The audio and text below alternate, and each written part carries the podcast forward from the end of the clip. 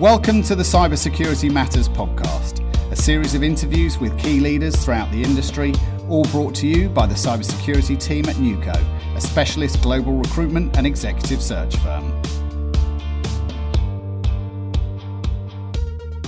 Welcome to the Cyber Security Matters Podcast. Your hosts today are me, Harry Bullwooden, and Alexandra O'Shaughnessy-Treadwell, two members of the cybersecurity team here at neuco, and we're delighted to be joined today by Chuck Herrin. An all-round security expert, Chuck is currently the C T O of industry-leading A P I security business W I B and has over fifteen years experience in senior and board-level I T security roles, including as a penetration tester, serving as the group C I S O and head of I T security risk and compliance for everything consumer-facing for A I G, and executive V P and C I S O for Texas Capital Bank. In the last twenty years in security, he's acted as an attacker, a defender, and most recently, a builder. Uh, welcome to the show, Chuck. Uh, thank you very much for having me. Appreciate it. Awesome. Fantastic. Um, and to get us started, Chuck, we always love to ask people the same thing. How did you first get into the cybersecurity industry? Uh, so my uh, origin story is, uh, is is partially origin story and cautionary tale. Um, so back, back about, I don't know, twenty plus years ago now, um, right around the, the two thousand mark, somewhere in there. Uh, I was working on a, a big uh, desktop migration at a very large bank uh, in the Carolinas, and uh, I found some issues uh, with the um, the way that we were installing the uh, the new devices, and escalated it and, and sort of ran it up the flagpole. And at that point in my career, uh, I would describe myself as having the right to remain silent, but not necessarily the ability. um, and uh, uh, and wound up um, sort of publicly challenging a uh, an executive who more or less just wanted me to shut up uh, and and you know do, do do your job, keep your head down. This is not your problem. Um, and I didn't have the uh, political prowess necessarily to do that, but I was right, and and, and I, I was you know, hung up on this like, no, you're wrong. And uh, and when he called me out on it, then I, I demonstrated the the vulnerability that that I was talking about, which uh, essentially allowed me to use Microsoft Excel and stored procedures uh, to expand my access uh, into an administrative uh, level that I shouldn't have been able to do. And it caused a bit of a kerfuffle. And um, so, yeah, I got my start in cybersecurity by publicly challenging an executive because uh, I couldn't keep my mouth shut about something. Um, yeah. Your mileage may vary as far as tracks into the cyberspace. But what I learned was, um, uh, you know, you could actually, you know, find ways to to exploit vulnerabilities and get paid for that. And and after, you know, after that role, I moved into the pen testing space, um, which is a, an awesome Uh, you know, job for a, you know, a young person in their twenties, maybe with no kids. Not a great job if you've got kids and don't want to work seventy hours a week from a hotel somewhere, at least back in those days. But uh, that that you could actually get paid for this. Um, and because I get bored easily, cybersecurity has just been, you know, a fantastic field for me because it changes so rapidly. I, I haven't been bored in, in twenty plus years now. Fantastic. Yeah, awesome. That's a fantastic answer. And then, and how, what I would ask off the back of that is kind of how did it come to be that you then got involved in, in senior technology leadership and, and advisory positions? You know, how did that come to pass? So when when I, I was a pen tester for a while and and uh, actually built uh, with, with some other folks out of uh, Charlotte and Atlanta, a penetration penetration testing practice for a consulting company. And this is after the the days of um, sort of the the Enron collapse and Tyco. There's a lot of corporate governance, you know, issues in, in the States um, and elsewhere in the early two thousands. And we built out these pen testing practices, but the the bottom kind of fell out of the pen testing market for a while after two thousand two because of Sarbanes-Oxley. And once yeah. we started talking about, you know, federal prison for C E Os and C F Os if they violate, you know, terms of S O X, you know, three oh two and four oh four, that got a lot of attention. And I really didn't want to travel one hundred percent of the time Uh, if I wasn't breaking into places. Like, so so if we're going to do a Department of Energy installation and, and I need to be on the road, cool, I'm there, right? Um, if I need to travel somewhere and go through a checklist uh, for general I T audit stuff, that's that, that's not what I wanted to do. And so I, I landed at uh, an insurance company that uh, probably very familiar to A I G, right? Big, yeah. big firm, Fortune Fortune five company at the time. And um, the, at a company like that, I, th- I really think that if anybody wants, if you want the big global job at some point in your career, you know, land at a company like that and work your way up is a great experience. You learn a lot about a lot of different things. And uh, the the way that I got into the leadership roles there was essentially take on something, run it down, get it running, and there's a bigger fire somewhere else. Take, you know, t- take it on, run it down, there's a bigger fire somewhere else. And always end every, you know, one-on-one with my bosses. Uh, and I had nineteen bosses in eleven years at A I G. Um, it was not a, a stable wow. time uh, through through the two thousand eight and, and subsequent years after that. But I always ask, you know, is there anything else I can help you with? Is there anything else I can help you with? And, you know, eight times out of ten, there was. And and I wound up, you know, having six different roles uh, in those eleven years, um, wow. you know, culminating with, you know, running I T security risk and compliance for everything consumer facing.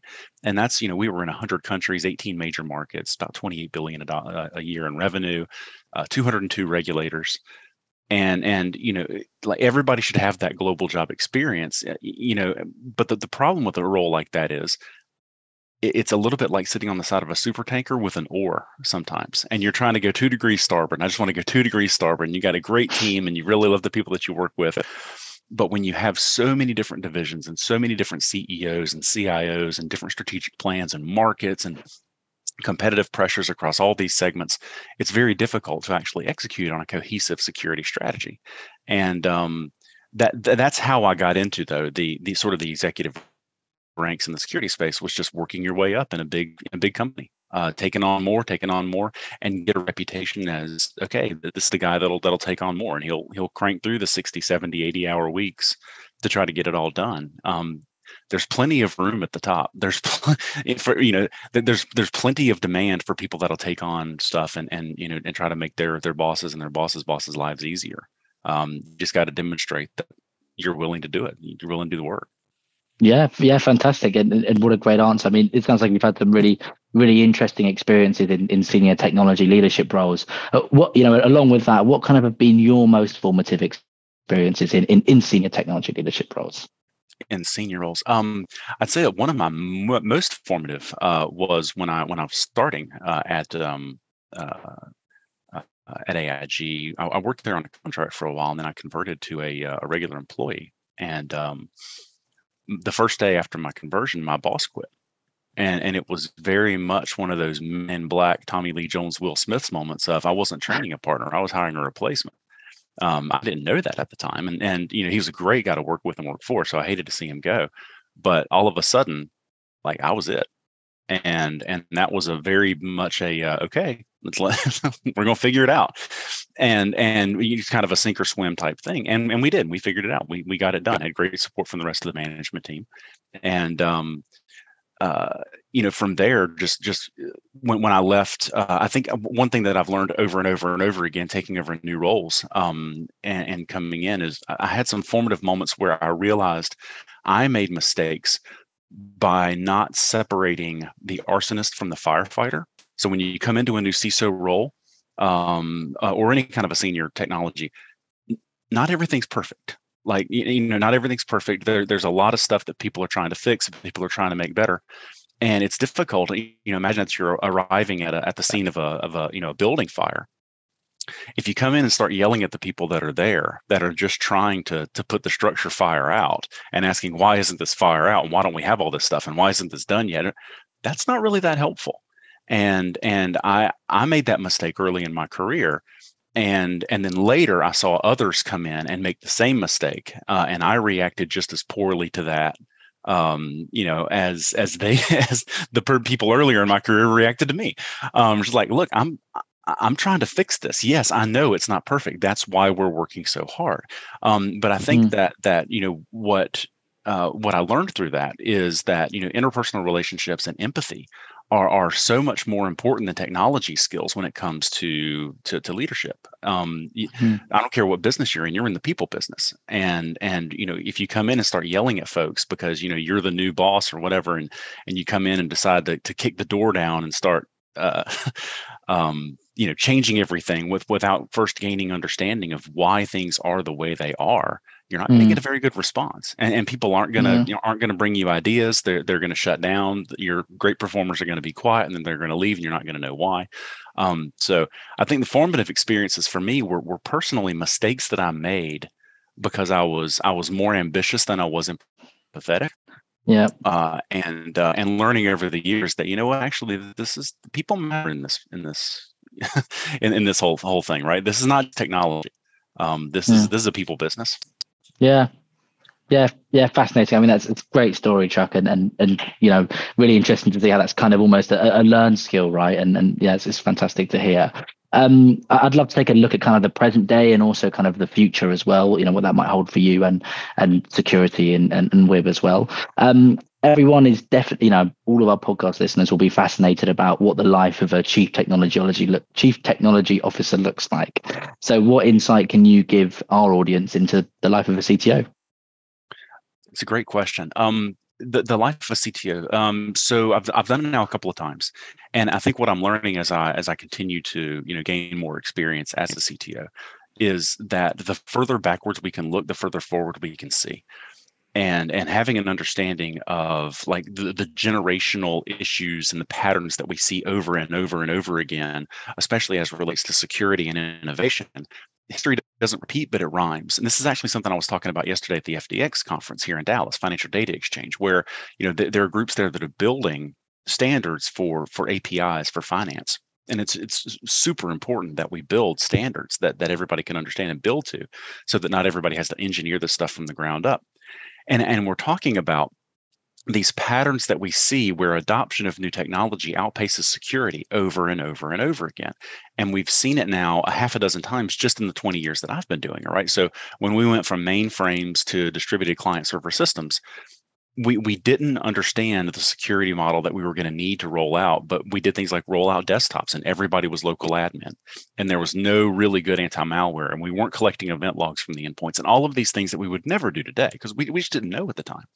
And then when we went to the internet for the first time, you know, all kinds of mistakes with all of a sudden anybody can send any input to your application and you've got to figure out how to handle that. And we still have issues with that twenty plus years later. Um, you know, S Q L injection, cross-site scripting, these are still prevalent issues. Issues, even though we've been trying to fight these things for twenty years. We went to the cloud, and and so many people had this model of my cloud strategy is, you know, I'm making air quotes here, you know, lift and shift.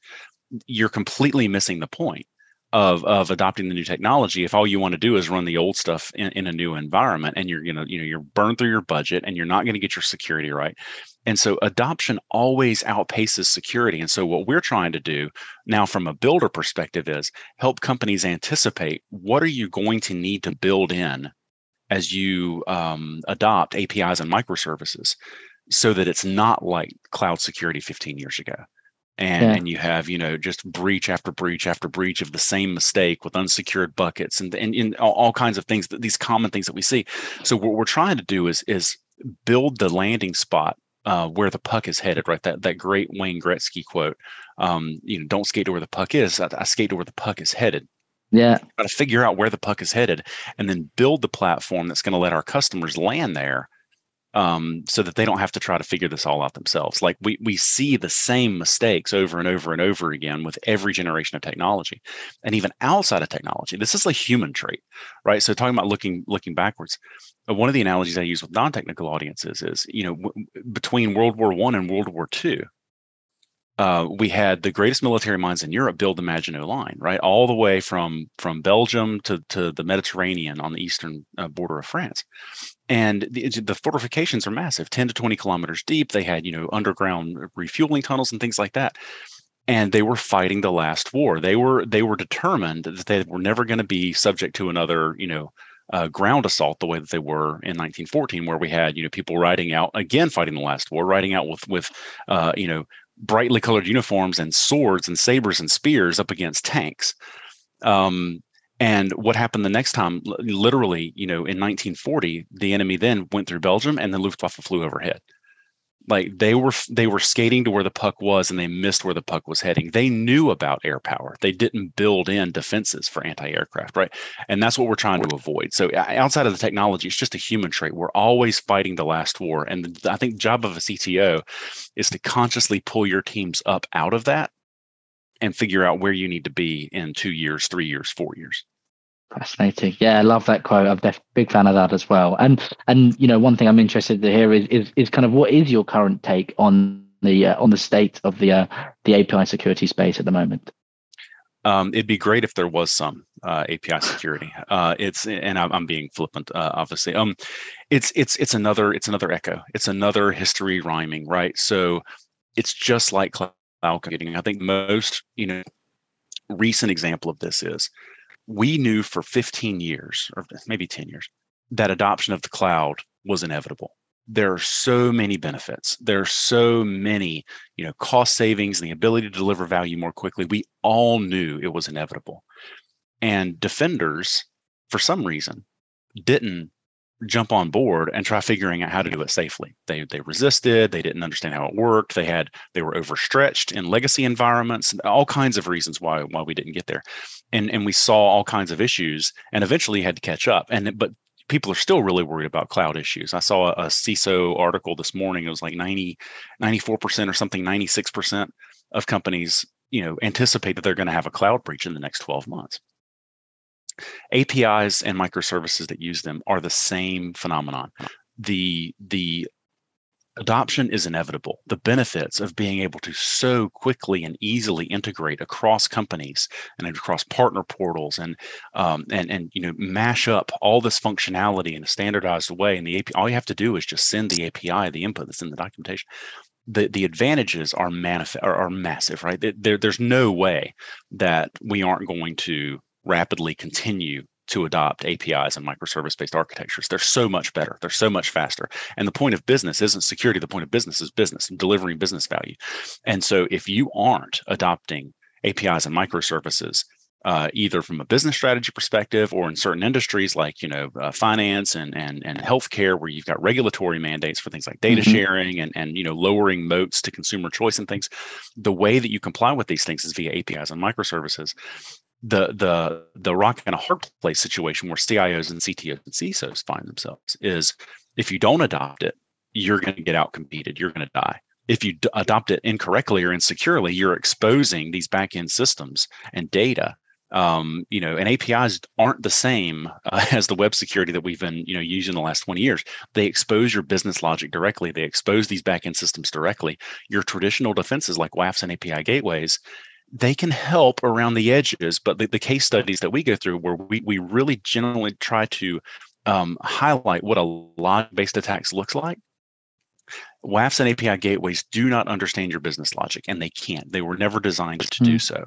Um, and so adoption right now is rapidly, rapidly, rapidly outpacing security. And, and when we talk about security, I mean the basic stuff. Like, so the technology changes, but the fundamental practices and principles don't.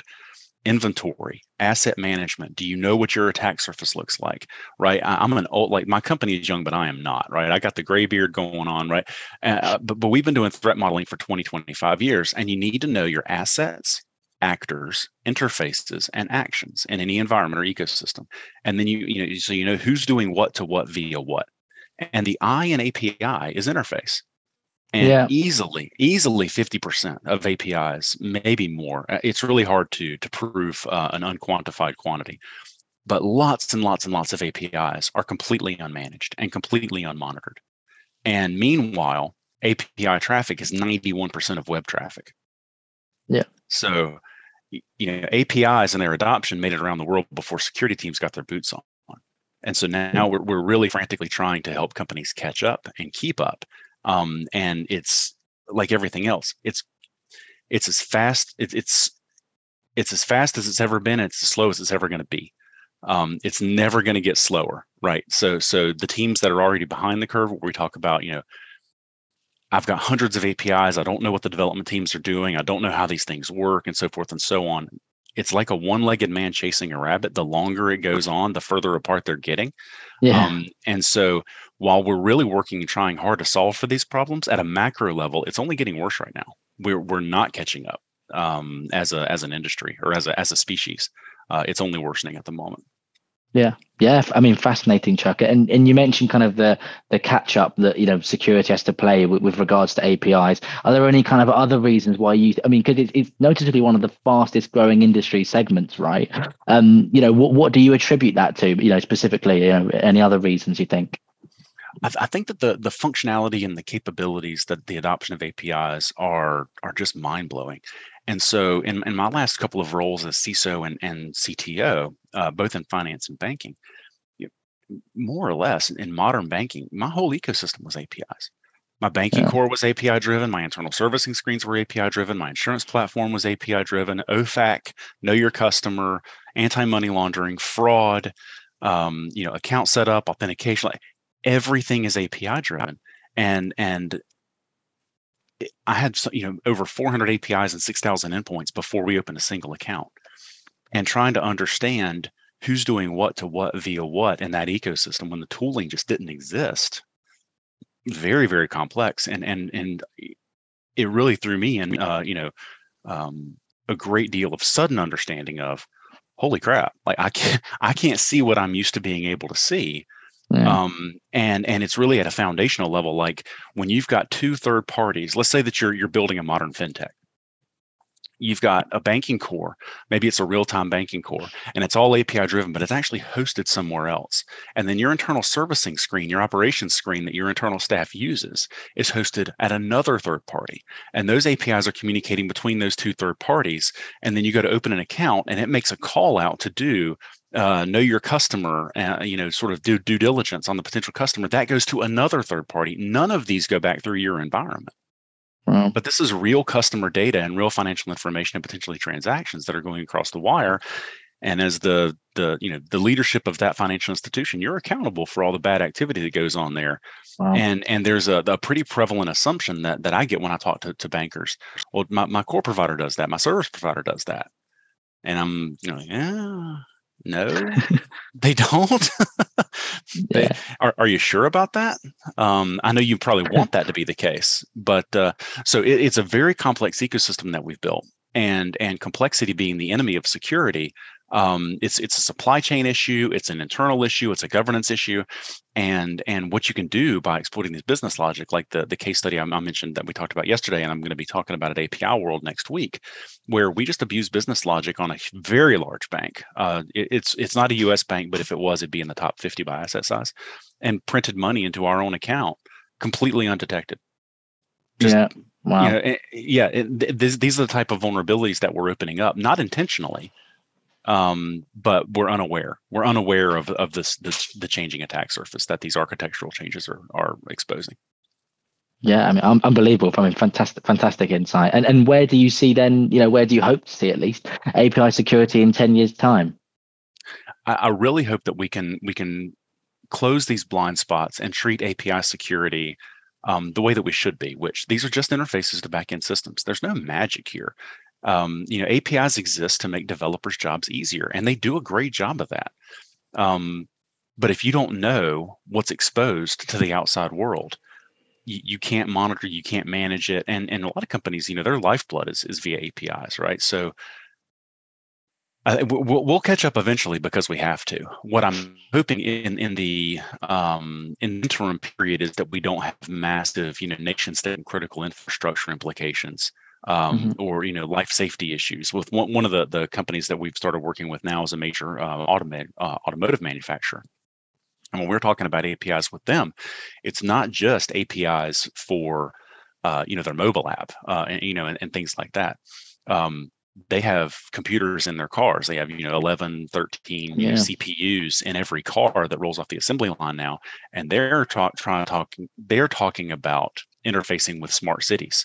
Traffic lights, emergency vehicles, other vehicles, other cars, right? There's life safety issues at the individual level and the family level if bad actors figure out how to abuse these A P Is, or maybe targeted A P I abuse for, you know, very high net worth people or political figures and things like that.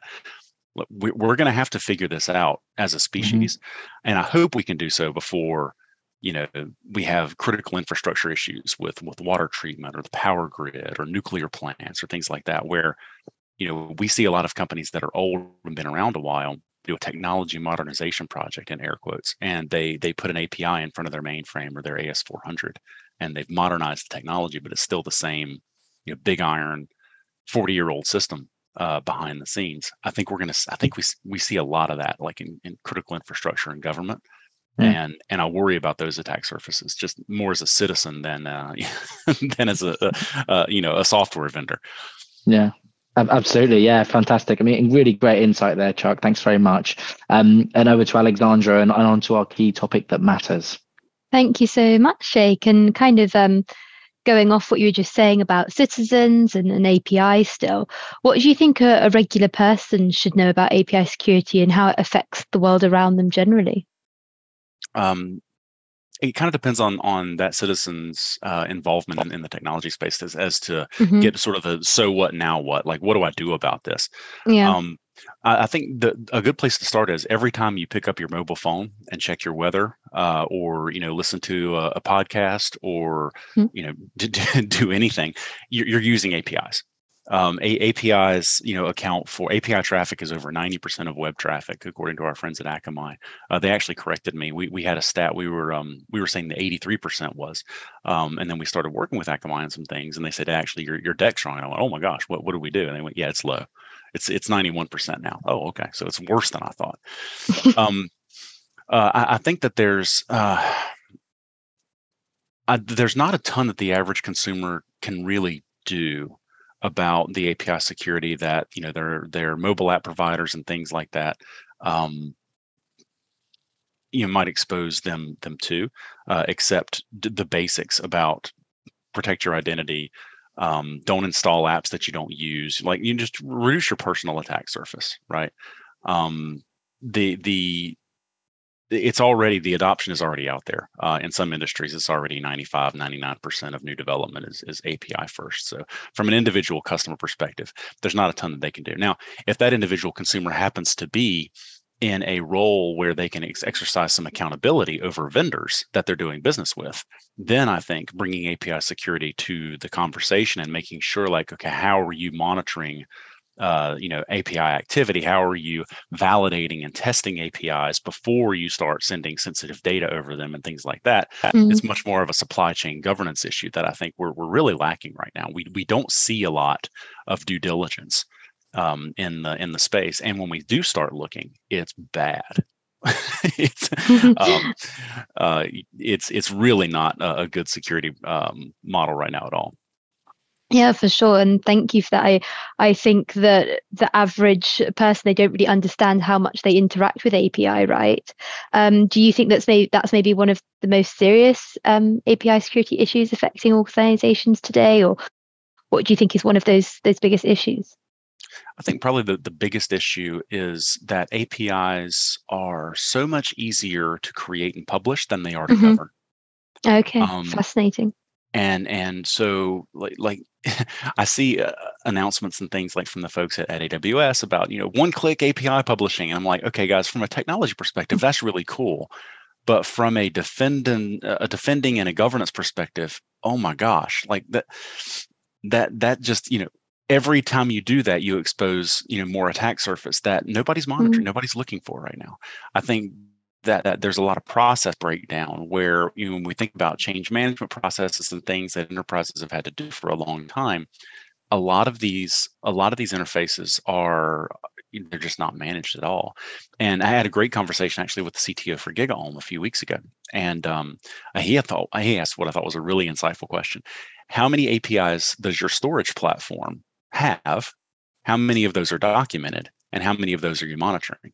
Like those are three very different answers.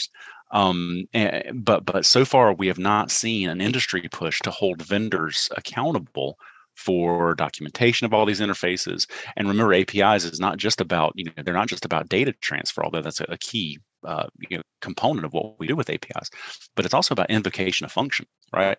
So if you've got A P Is that are exposed for your storage platform and you're worried about ransomware, Uh, that's really something that you should that you should understand, um, but but we haven't held the vendors accountable necessarily for exercising their own discipline. And until the people who uh, sign the front of the check care about it, the people that sign the back of the check are not going to act on, on it. Mm, right? Yeah. If if if they can if they can get away with not doing it, they just as soon not put the money and time into it because it's expensive.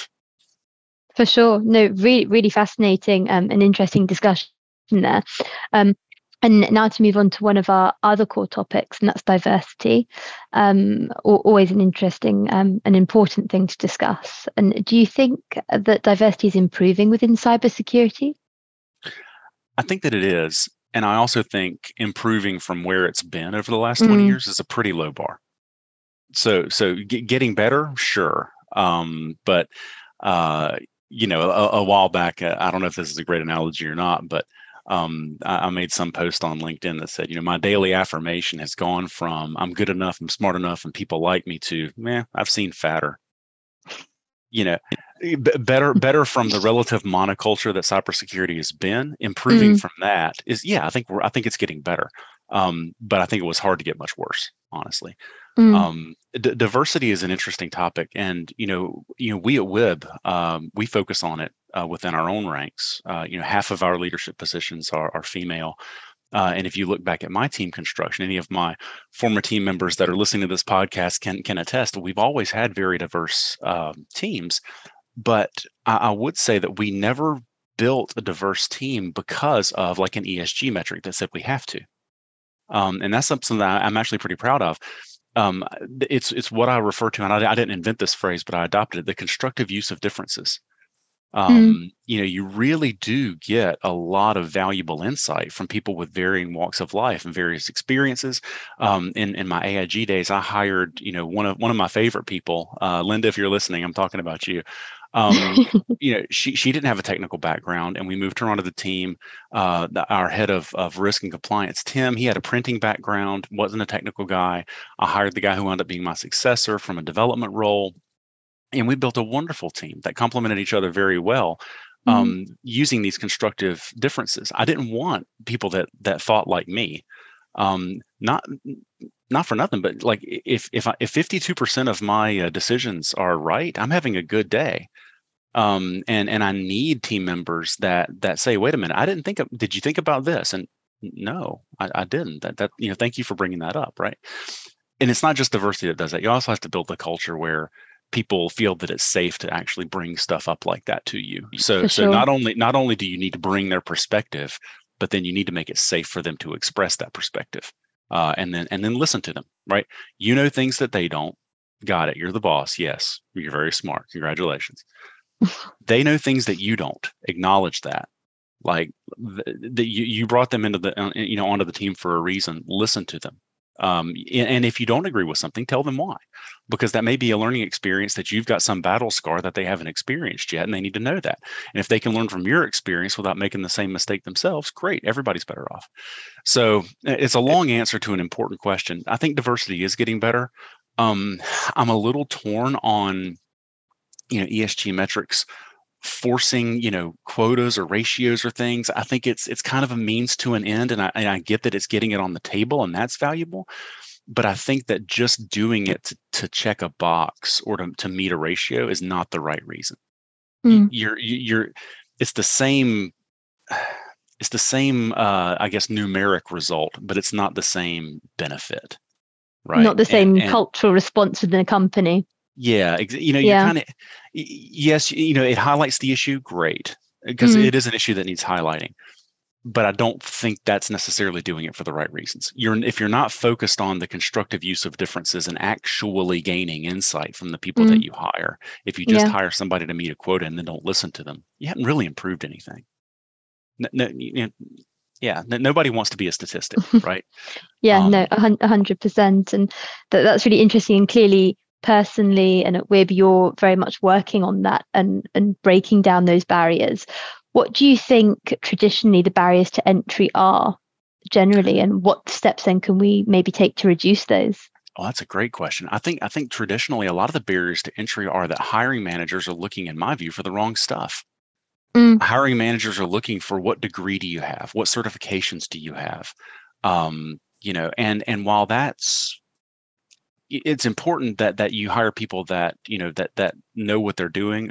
I think it's more important to hire people that have the potential. The subject matter, mm-hmm. like nobody's born knowing A P I security.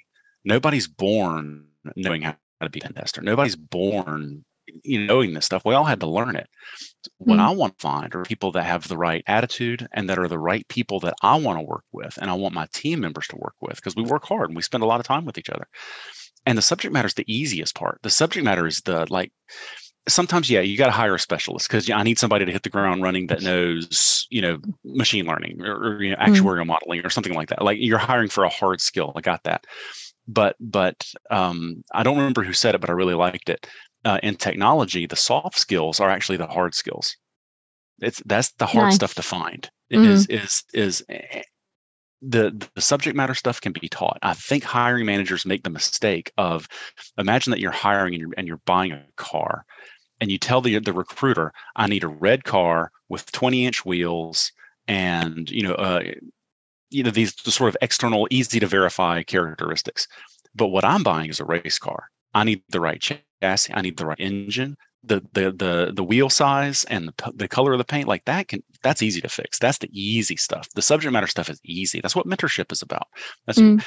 and if you if you're in cybersecurity and you're not constantly learning and reading and attending webinars and listening to podcasts and trying new things and creating hacking labs in your own environment, you're going to wash out in two years anyway.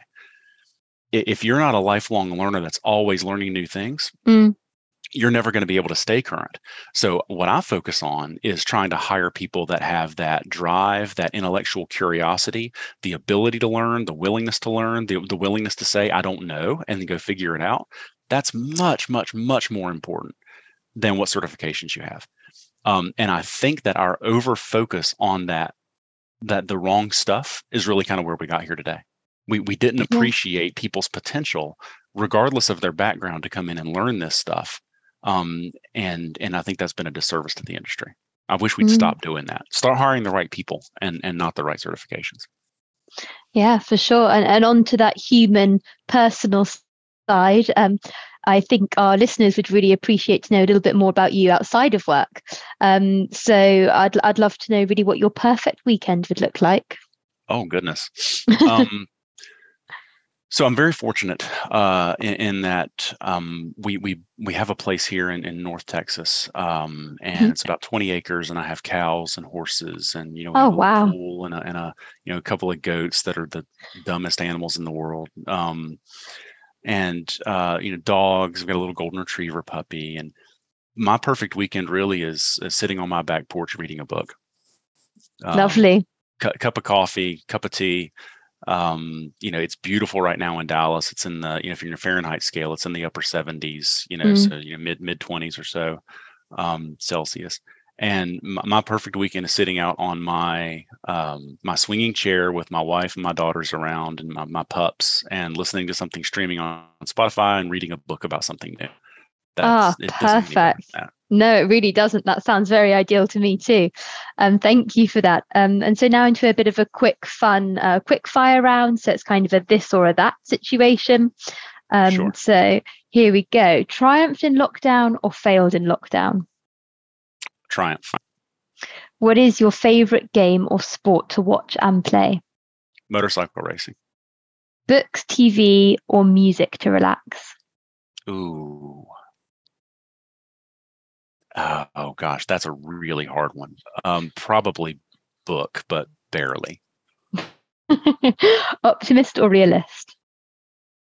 Um, I'd say the best thing about being slightly pessimistic is that you go through life either being correct or pleasantly surprised that things went better than you thought. Good, good explanation. Follow your head or your heart? Um, ooh.